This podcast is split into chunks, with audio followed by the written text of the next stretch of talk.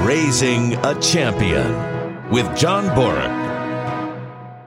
And welcome into Raising a Champion. I'm your host, John Boruk. It's the podcast that focuses on youth sports and how we can do it better for everybody involved, for the kids, the parents, administrators, the coaches. My guest today is a four-year starter at the University of Massachusetts field hockey team. She then joined Team U S A before she moved on to coaching. And in her first season as an N C double A head coach, she led the Saint Joseph's Hawks to the round of eight before losing to the eventual national champion, the North Carolina Tar Heels. Hannah Prince, welcome into Raising a Champion. How are you? I'm great, John. Thank you for having me. Yeah, thanks for coming in. In fact, uh, that was just a... A few weeks ago um, was the N C double A tournament, and um, just talk about that whole experience, because you came from the University of Louisville, uh, but this is your first head coaching experience, and uh, just to go through the process and to be so close, to be on that doorstep before losing to a team that I think a, a lot of people knew that was the prohibitive favorite going into the tournament. Yeah, it was an incredible experience, really. I mean, definitely dove in head first with the program, but um, the team from, you know, day one told me they wanted to advance beyond the first round of N C double A's. So that was a focus for us all season, you know, in the back of our minds as we trained hard every day. And um, yeah, drawing Wake Forest down at U N C for that first round, I think the team was excited and confident and knew that we definitely had it in us, and we played a great uh, first round game. And then, uh, yeah, like you said, losing to U N C in the um, you know quarterfinals was a, a battle, but they are a very talented team, and we had you know previously lost to them in the regular season. So it was um, a great, a great way though, great first uh, season for me, and um, yeah, made program history. Yeah, t- tell me a little bit about that, and, and what did you learn about yourself and the responsibility of being a head coach for the first time? Because you were hired last July. So this is really now your first full off season, getting into it, recruiting, you know, getting to know the players more on a personal level. But take kind of take me through that, because, you know, you're trying to earn their trust, uh, and the players are, you, you got to sort of earn their trust and vice versa. And, and, and just talk about that whole experience of being a head coach for the first time. I was very fortunate uh, to have worked at Saint Joe's in twenty seventeen and twenty eighteen under head coach Lynn Farquhar. So when, you know, the position came open, it was something I was very interested in. Um, my time at Louisville was amazing, but I knew that taking over a program such as Saint Joe's, who had been top fifteen for many years, um, would be a great opportunity for my first head position. And um, the captains were actually part of the committee that selected myself. Um, and that meant a lot to me, knowing that they were they were on board with my mission for the program and just my style and who I am as a person, um, amongst some other administrators and athletic directors. Um, but that was really special to me, and kind of paved the way for sort of, like you mentioned, that trust building that I had with them and then the rest of the team. So it's been a huge learning process, and I think it will continue to be for many, many years. Yeah, and you're already learning the, the time commitment that's involved. Uh, prior to us getting on air, you're discussing how part of this, boom, you're done. Uh, and now you're off to this big tournament down in Tampa during Thanksgiving. So you, a lot of people spending Thanksgiving with family. You're already it's back into it less than a month later, recruiting, trying to find some, you know, who's going to be some uh, some future talent on your team. Yeah, so that's that's pretty typical for our sport, is um, either the Shooting Stars or the Festival Tournament. So if you end up making the National Championship Final Four weekend, you have just two or three days before you head on the recruiting trail. So I had a week um, before that, given that we lost in the quarterfinals. But yeah, I was excited to get down and, and look for some future uh, Hawks and sort of start to, you know, identify players who I think could fit the playing style that we're trying to achieve. Okay. Is is there a couple of tournaments every year that you now circle, or, or coaches in this area circle and say, these are the ones that we have to be at in order to try to recruit and lure the top talent? Definitely. That is one of them. Uh, the National Indoor Tournament, as well as National Club Championship and the Nexus Championship. Those are the largest ones that I think the majority of coaches go to. But the beauty of being back in the Northeast and the Philly area is how huge the sport is. Within a couple hour radius, I can see the top talent in the country. So I can head down to a high school game on a, you know, a random Wednesday night, or um, go watch a club practice in the off season. So I'm very fortunate now to be, again, back in this area. And it's really, it makes recruiting a bit easier. Um, and it's just at my fingertips. So yeah, for those who may be listening and are not familiar with everything that pertains to field hockey, this truly is, I, I feel like this is sort of the heart of, of field hockey and field hockey talent. When you look at some of the schools, you have Saint Joe's, Delaware, advanced to the N C double A tournament. Uh, Penn State was there, Drexel, Princeton, Penn, Villanova. These are all top thirty, top forty schools uh, just in this area alone. Um, is that is is that a challenge in the sense that you're fighting, uh, battling all these schools to, to, to acquire talent, or is it just, is it more advantageous because you don't have to travel as far? Yeah, I think it's actually a, a really nice benefit. And a school like Saint Joe's, you know, we do attract a variety of potential student athletes. But from my experience as an assistant, and then looking at um, the the twenty twenty-four high school graduating class that I've recruited so far, it definitely seems to be a lot of Pennsylvania uh, student athletes, which I love. But of course, I do want to have uh, diversity within my team and recruit players from all over the country and all over the world.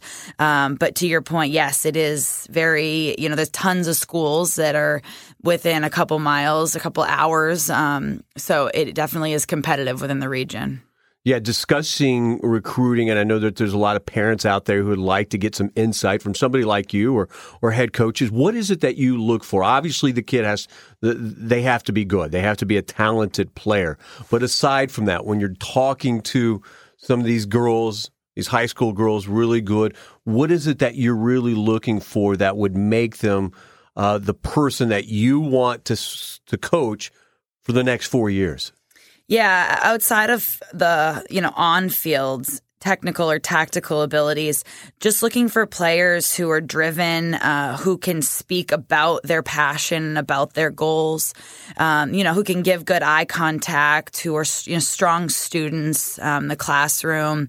People who really just love the game um, and, and want to become part of something bigger than them. And, um, you know, I recruit players that are going to come in and make my starting lineup that much more competitive, um, and have players off the bench who don't, you know, who ensure that the level does not go down despite, you know, not being a starter.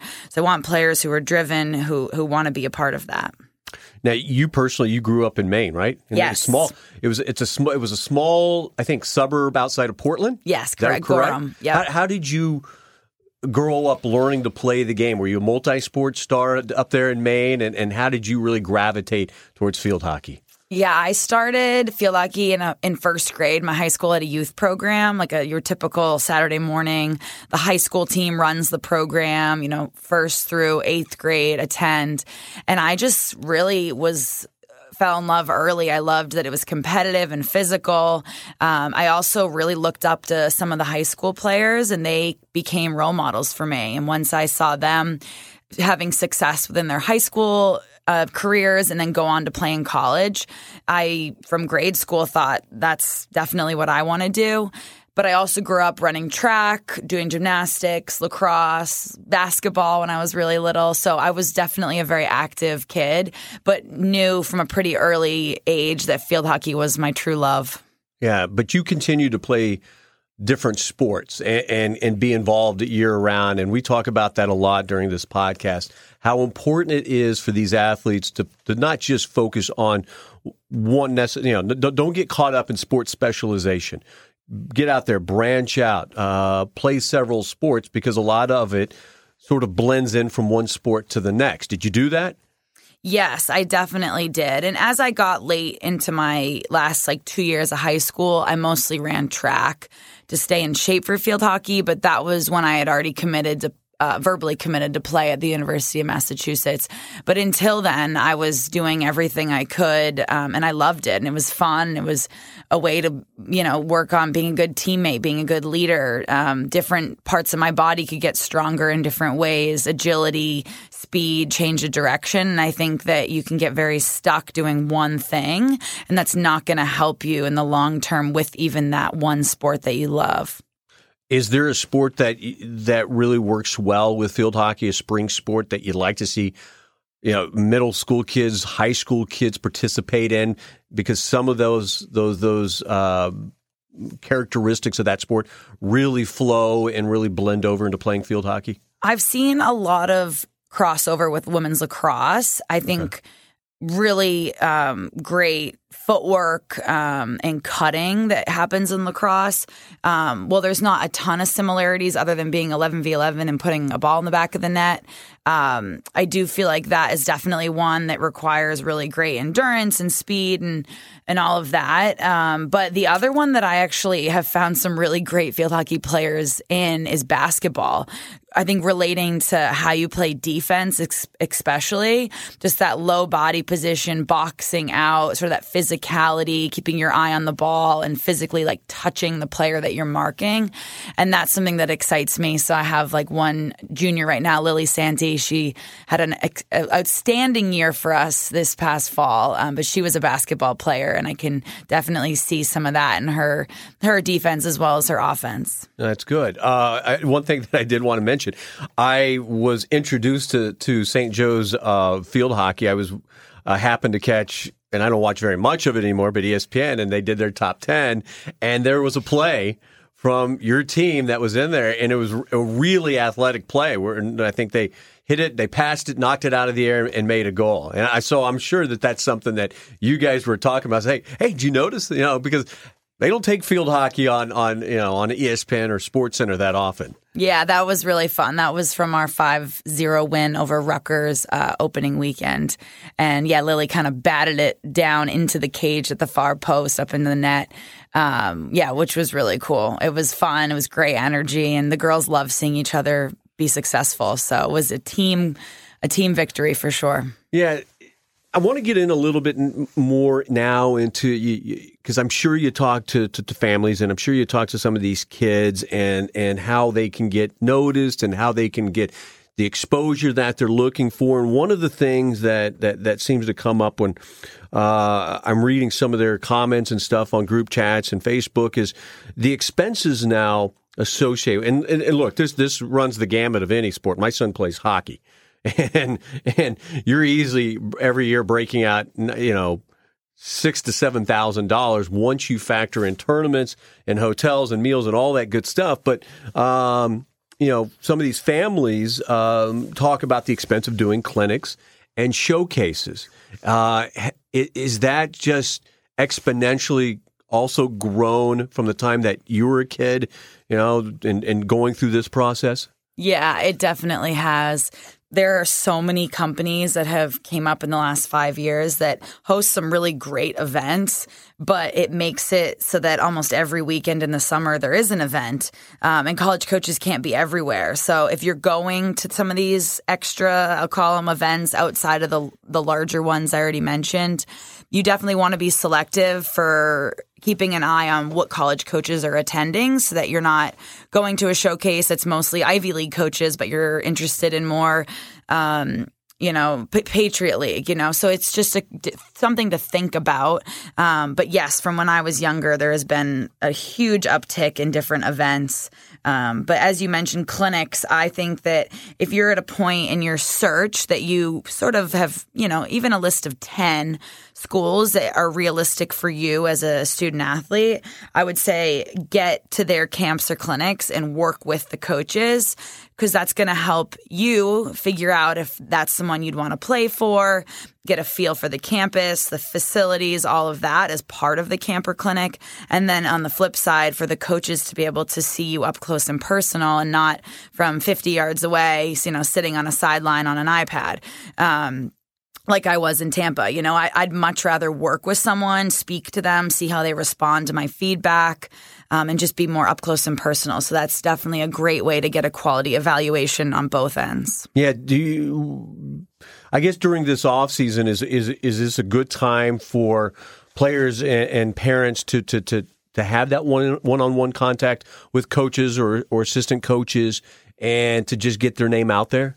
Definitely. The one thing for field hockey is uh, the contact date from N C double A rules. So we cannot, as college coaches, speak to prospective student athletes until June fifteenth going into their junior year. Okay. But that does not mean we cannot work with them at camps and clinics and go watch them play and receive emails from them. So student athletes can email us, you know, freshman, sophomore, sophomore year, give us information on who they are as a person, as a as a um, student, and then what events they're attending. Um, and we can also we can answer general questions um, pertaining to a camp or clinic um, and give them general correspondence about our school. But it cannot be anything recruiting related until after June fifteenth. Uh, but again, to your question, absolutely, this is the time to get in coaches' inboxes, get on you know their mailing lists, um, and get to a camp or clinic if they are offered in the winter. Okay, we're talking with Hannah Prince. She is the uh, head coach of the Saint Joseph's Hawks uh, field hockey team, a team that advanced to the round of eight in the uh, N C double A field hockey tournament. Um, kind of back to back to moving back here because you were uh, what an associate coach with with the Hawks. So how do you like Philadelphia? How do you how do you like being here? I love it. It's it feels so nice to honestly be back in this region. Many for many reasons. My family's in Maine, so now it's a drive. I really love how big the sport is here. And as I mentioned, it's amazing to be able to go watch a really high-level high school game twenty minutes down the road at many, many different schools. Um, and yeah, it's just, you can feel the competitiveness in the sport. Um, and then even just thinking about our home games, you know, we've had incredible crowds and fans that have been able to come out. Um, and that means a lot to me and to my program. Yeah, it's good facilities um, right there on, on City Avenue. It's it's a very good school, and a lot of good schools uh, around here. So you get a lot of good competition that you can plug in on your schedule, and you don't have to travel that far. You know, whereas I think when you're at Louisville, it's probably a little bit different um, when it came to traveling and trying to, to to compose your schedule and trying to get some good teams on there. Yeah, definitely. I have formulated our schedule for next year. I just wrapped it up about a week or two ago. Um, you know, we get to open up. We're actually lucky. We have University of Connecticut and University of Massachusetts Lowell both coming in for opening weekend. Um, so that'll be fun. But we can play Penn and Villanova and Drexel. Um, you know, as in Rutgers is less than two hours down the road, Princeton, um, you know, all very close by. So even for our off season, being able to compete at a super high level uh, to get us ready for next season is also something that's important to our success, our future success. Yeah. Uh, being a, a first year head coach under the N C double A and some of their guidelines, is it, uh, Is it difficult in terms of trying to be in compliance, just knowing what you can do, what you can't do? You're talking about what you can say, what you can't say. Uh, it's just all these little intricacies that come with being there, and you and you, you do you need you want to be very aware that you don't trip up and you don't do something that um, you know that obviously goes against. But there there is there's a lot of little things out there that I'm sure that you have had to learn over the past year. Absolutely, and um, compliance is a huge part of our job. Um, and you know, at every school that I've worked for, you have compliance meetings, usually at least once a month, where we're constantly getting updated on new legislation and new rules that are voted in. So being up to date with all of that definitely is crucial. Um, but I think the biggest thing just to remember is just ask if you don't know, and coaches yeah. can even help educate you if you have questions. There's nothing that says we cannot inform you of a rule, um, and then that's pretty much the end of the correspondence. Yeah, we were uh, discussing the expense of doing clinics and showcases, how some families find it a financial strain, uh, that sort of thing. It, it, it's part of it. Um, a number, another, another. Uh, topic that also came up was the pay to play. Now, that's something I think that's also evolved uh, recently over the years. You see it in other sports as well. But where do you stand when it comes to the whole pay-to-play issue? Yeah, the N I L has been very interesting. When I was at the University of Louisville, they were fortunate enough to be able to hire a full-time staff member who was there to help the student athletes, to help the department, to make sure that the N I L deals were being processed le- compliant legally, um, and really help the student athletes grow their brand. Um, where Saint Joe's doesn't have a full-time staff member, we do have lots of resources, um, and our staff members are are, you know, educated to know what we are allowed to do and not allowed to do. I haven't seen a huge increase with that in field hockey, um, but it's, I think, you know, each season it's going to become more and more.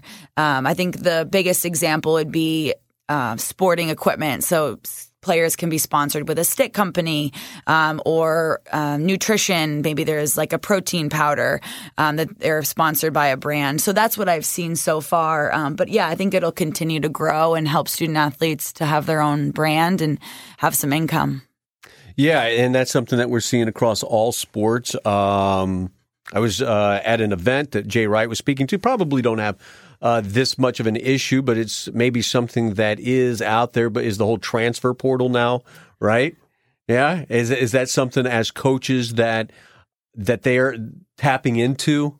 Yes. The transfer portal this year has been actually very surprising how crazy it has been, honestly, from Um, right after the selection show. So some seasons were over, you know, it's only the the top teams that got selected for the tournament.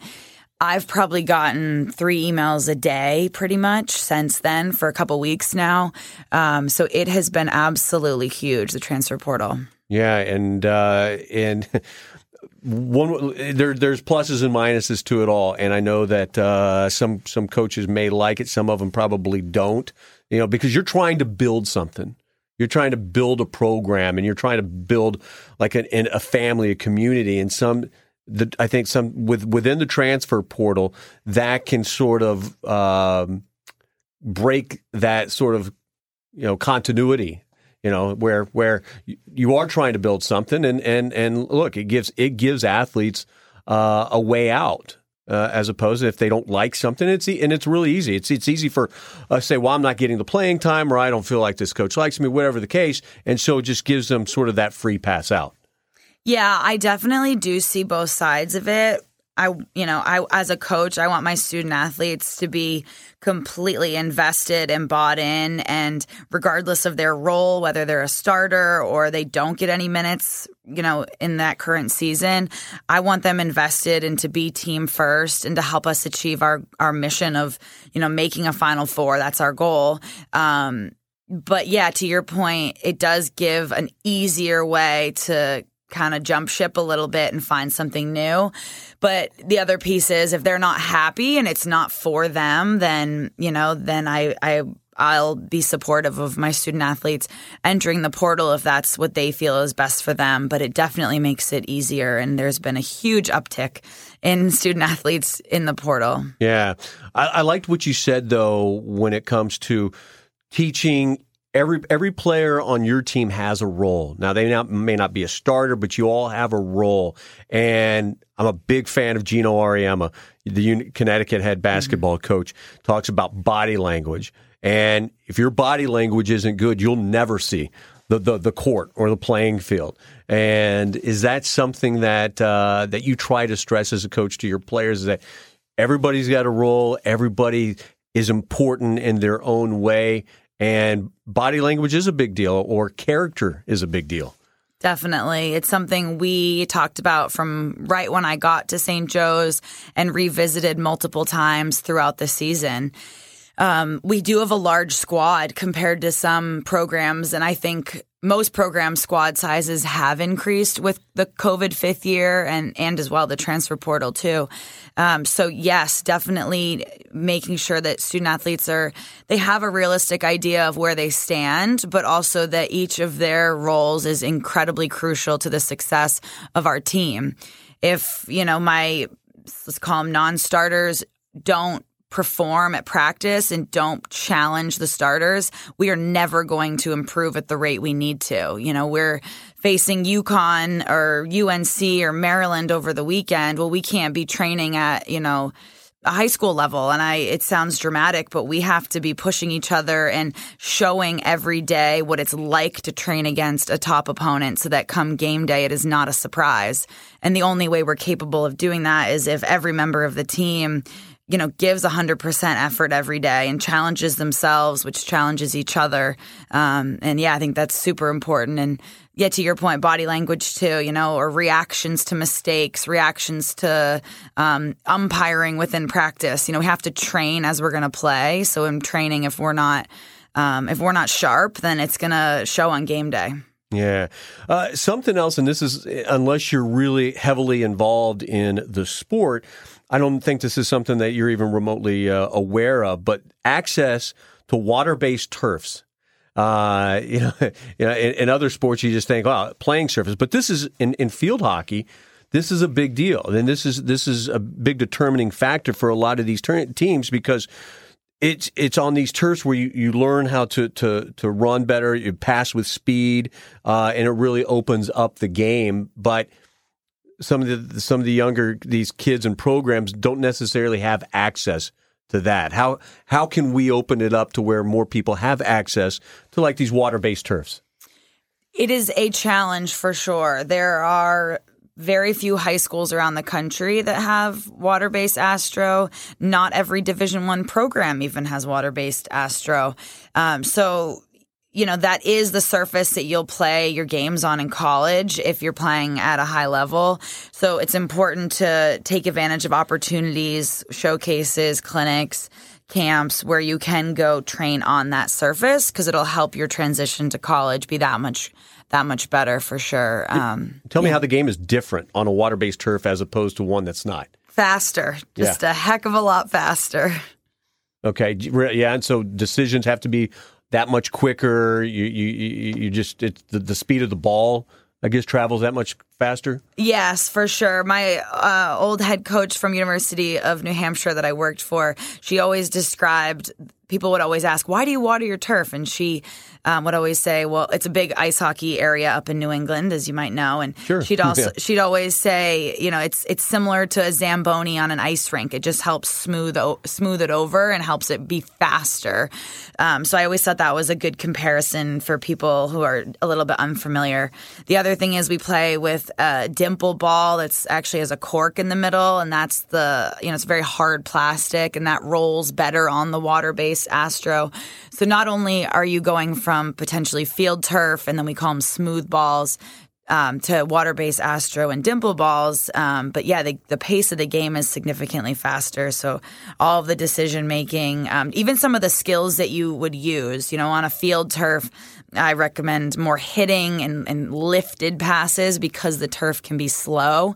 Where on, you know, AstroTurf, it can be more of, uh, as we call it, a sweep. Um, and and more, you can be a bit more dynamic on the ground. But three D skills, lifted skills are definitely part of both games. So the kids who do have skills, uh, do you, do you notice that when they they transition to, to the faster surface that um, – they're caught up a little bit, or it takes time? There's an adjustment period that comes with that? Yeah, it definitely takes time. And you can usually tell players who throughout the year go back and forth between the two surfaces and those who it's very new to them, especially some of the youth uh, clinics that we've hosted even this fall at Saint Joe's. We did a free youth clinic, and they uh, they tend to lose control of the ball a little bit because they're not they're definitely not used to it. So yeah, uh, another. Uh, aspect that uh, I think is something that, that, that parents are interested in is the importance of Nexus for kids that can't afford programs or, or they they can't, so they can attend some of these clinics and camps. W- tell me the role of Nexus and how important is it that it's it's part of this integration for kids so that they can get involved? Nexus um, used to be known as Futures, if anyone uh-huh. has heard of that. But um, Nexus is through the U S A Field Hockey pipeline.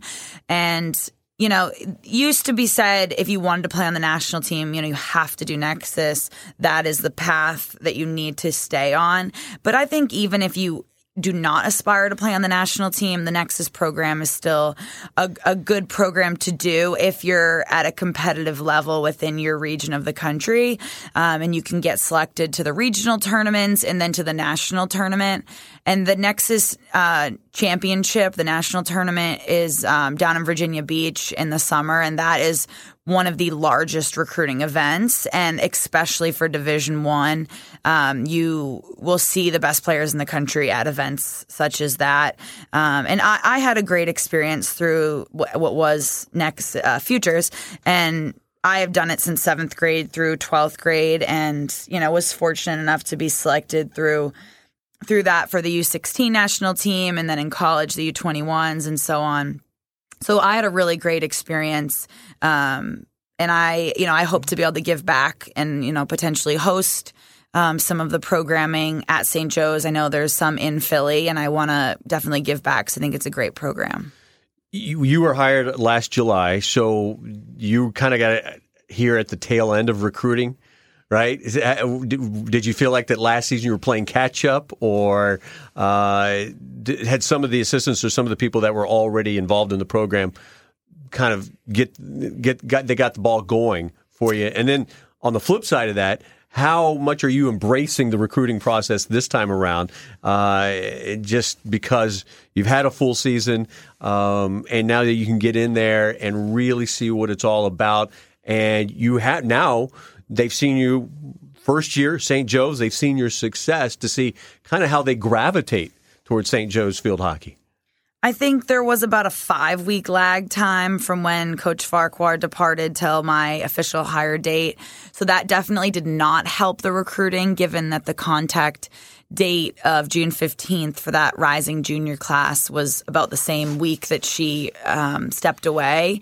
Uh, so that was that was a bit challenging, knowing there was not uh, much communication. I think my assistant, Alexa Hoover, did an excellent job keeping in communication, but she wasn't going to proceed with any, you know, scholarship offers or anything like that, since there was not a head coach named. But as soon as I um, accepted the position, I was able to get Um, on calls with some recruits that I knew of that I knew would be great fits for Saint Joe's from what I knew.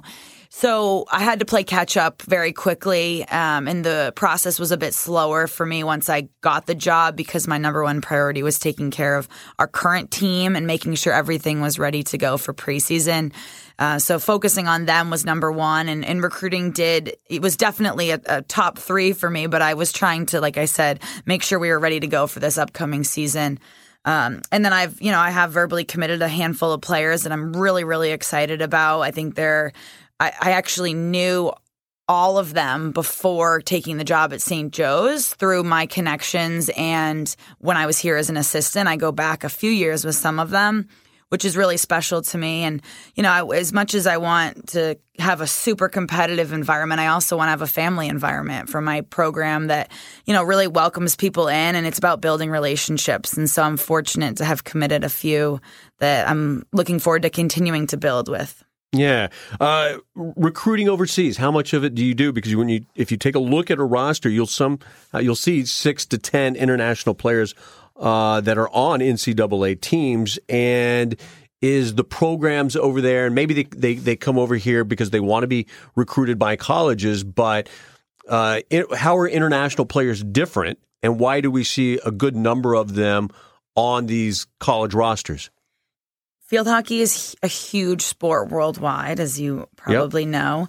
Uh, so a lot of these countries, you know, the European countries, some South American countries, I mean, really all over the world, um, they play at a very high level. And so therefore their youth programs are are typically, you know, sh- stronger than ours here in the U S. And, you know, whether they're being coached by, um, you know, international level players from a young age, uh, or they're just exposed to the game Um, younger. And they also, the other thing too is, you know, here we only have a national team. Well, in many other countries, most other countries, they have, you know, adult leagues and professional leagues. So you really are encouraged to play into your twenties, thirties, forties. I think that just helps the strength of the sport. Um, but yeah, I think the international players that that we've had or I've had at other schools have really just brought a different a different flavor to the game. Um, really smart hockey players definitely specialize in some different skills that can be very helpful within our game. And I, I do believe that having international student athletes helps elevate um, our country's field hockey as well. Are they already over here by the time they're in high school, or nope? They're, no, they're overseas. So do you have how, how do you see that? Is is it you, you got film on these players, and, and do you ta- will you be taking any trips over there to see them? Yeah, so I definitely will plan on getting over somewhere. I haven't decided where, whether it's in Europe um, or potentially somewhere else, um, South America, Argentina, potentially, to see some players. But typically, um, yeah, they'll send a highlight video. They'll have a recruiting coordinator that um, potentially runs an agency that will help get their profile, their name out there. Um, so that'll be test scores, transcripts, video, uh, recommendation letters from coaches. Um, and then if it's a player, you know, you feel like you like their video and it could be a good fit, you'll, you know, I'll set up a Zoom call with them, their coach, their parent, um, and get to know them. And that's really important too, because you can't do the face-to-face when they're, you know, across the the ocean, but you can spend some quality time getting to know them as people to make sure that they understand what the commitment is like coming to the U S to play, and of course making sure that their um, values are similar to those of, you know, members of my team. Yeah, so you're you're going to be spending a lot of time, obviously, recruiting, uh, getting you know your your name out there, trying to just sort of just collect a lot, a lot of information as possible. How much do you spend time just working on a on a grassroots level? Uh, some of those young clinics that, that you see for some of the younger girls, and really more than anything, just helping build the sport up, because it really has, I think, over the last ten, fifteen years, truly exploded in terms of popularity and participation. Definitely. I, as I mentioned, I had a free youth clinic after our Harvard game on a Sunday afternoon um, this past season, which was awesome. You know, my players volunteer their time. They typically end up loving it. It was downpouring rain, but we had a great win against Harvard. So I joked with them that being out in the rain was a hell of a lot sweeter after a win, a great, you know, a top twenty win. Um, and I think doing things such as that are very important. I'd love to host, you know, more free youth clinics, um, whether it's at Saint Joe's or even traveling to elementary schools in the city um, or outside of the city to help grow the game. Um, I have another clinic out in Lancaster in January with a youth program, and I love doing things like that. I, I do believe it's because I was so fortunate to have such great role models and people who inspired me. Um, so it's important, you know, my philosophy as a person and a coach to to be exposed to not just, you know, the top level high school athletes, but to be around the game um, with the youth as well. Yeah, you, you, I I'd mentioned off the top too, you were part of Team U S A. Did the women's national team, uh, if and correct me if I'm wrong, did they not train in Lancaster out yep. in that area? Yes, yeah. So yeah. I um. After graduating from UMass, played on the women's team twenty fourteen twenty fifteen out in Lancaster at the Spooky Nook. They've yeah. since relocated down to Charlotte, but it was so incredible being up in Pennsylvania again, where it is the home of hockey. Um, so when we would host Argentina or um, Ireland to come and play, the games would sell out. I mean, we would have such an incredible crowd, a uh, lot of young fans. And I, I'm, you know, I am envious of, of some of the young fans that got to watch such high level field hockey at, you know, as a five-year-old, as a ten-year-old. I never was exposed to that, but I think it was really cool. Yeah. I've been to several basketball tournaments at Spooky Nook. Yes. During my time, a tremendous facility right out yeah, there. Huge. Yeah, they've got hotels and, and baseball, softball, basketball, you name it. Uh, they've always got something going on there. Um, in terms of the equipment uh, over the last ten, fifteen years, how much better has it gotten? Uh, I know I, I think of, uh, as it pertains to, to, to hockey sticks, uh, you know, you're, you're looking at now t- the kid wants to get the two hundred dollars or three hundred dollars hockey stick. Is is or have have we really seen that area, that aspect of field hockey explode as as it pertains to the equipment, better equipment, and and where the advantage in some of these sticks are? Yeah, the number of brands that make sticks has definitely increased. uh, a lot for sure. Um, I think that there are some sticks that are severely overpriced, and um, and parents, I know that it is it is not easy, you know, having to purchase sticks every year or two years uh, for your for your. daughters or sons. Um, but yeah, I believe that the gear has gotten so much better. The turf shoes are more protective. They help you cut better. They're more durable, especially on the water turf. It tends to eat away at your shoes a bit more. Um, yeah, but I think the sticks, I, I was sponsored by a company for a, many, many years. It was very good to me, and I used them in high school and on national team. Um, and now, um, you know, I think I let my players kind of pick what brand they want. I mean, I'm, I'm not picky about it. And if there's a stick they like, we'll make it happen for them. Really? So they, they have the supplies and, and, and anything that they need is right there at their fingertips. Yeah, Longstress Sporting Goods is about an hour north of Saint Joe's, and they cover they carry many brands. So I think anyone who can, you know, is unsure, you can go try them out there, which is great, instead of having to just kind of order and hope for the best. Yeah. So you get to the round of eight, you lose to North Carolina, five two game, uh, hard-fought game. Uh, how much after that game was over, what was your... your instant reaction? Did you just want to get right back at it, or did you need to decompress a little bit? Oh, I wanted to get back at it, but that's just me. I'm definitely, um, I always joke uh, with my old boss from Louisville. I was like, I wish we could be in season all year, and she thinks I'm crazy for that. Um, but I do. I really love season. I love competing and seeing my team be successful. Yeah, I, I wanted to get back out there, you know. I think there was a couple things early on we maybe could have done different, but um, unfortunately let them get in a couple early goals that caused us to have to change our game plan a little bit. Um, so, you know, all all good, though. I think the girls battled. Um, putting in two goals against U N C um, was definitely a great thing. We could we could walk away knowing we really fought for the full sixty minutes um, and didn't, you know, roll over. We we really gave them a full game, um, you know, despite losing five two. You, I'm I'm sure you have a vision of taking this program and elevating it into to where you're considered or, or you're just talked about with North Carolina, Maryland, Penn State, whatever, you know, th- those those top tier programs. What does it take? And now you've had that one year, you, you see, is is it just, is it getting the athletes? Is it just uh, buying into the program? What does it take to sort of take that next step? Definitely a combination. I mean, I think number one thing is having really strong team culture and also student athletes who are not afraid to really put in the work, because it does not happen by chance. You know, you have to put in um, the work in the off season, the preparation, uh, and that's not just physically, that's also the mental side. Um, so I think getting really talented athletes, the better we do as a program, the more exposure we'll get, and hopefully get, you know, even higher caliber prospective student athletes coming on visits, being um, excited about Saint Joe's and hopefully committing to play for the program.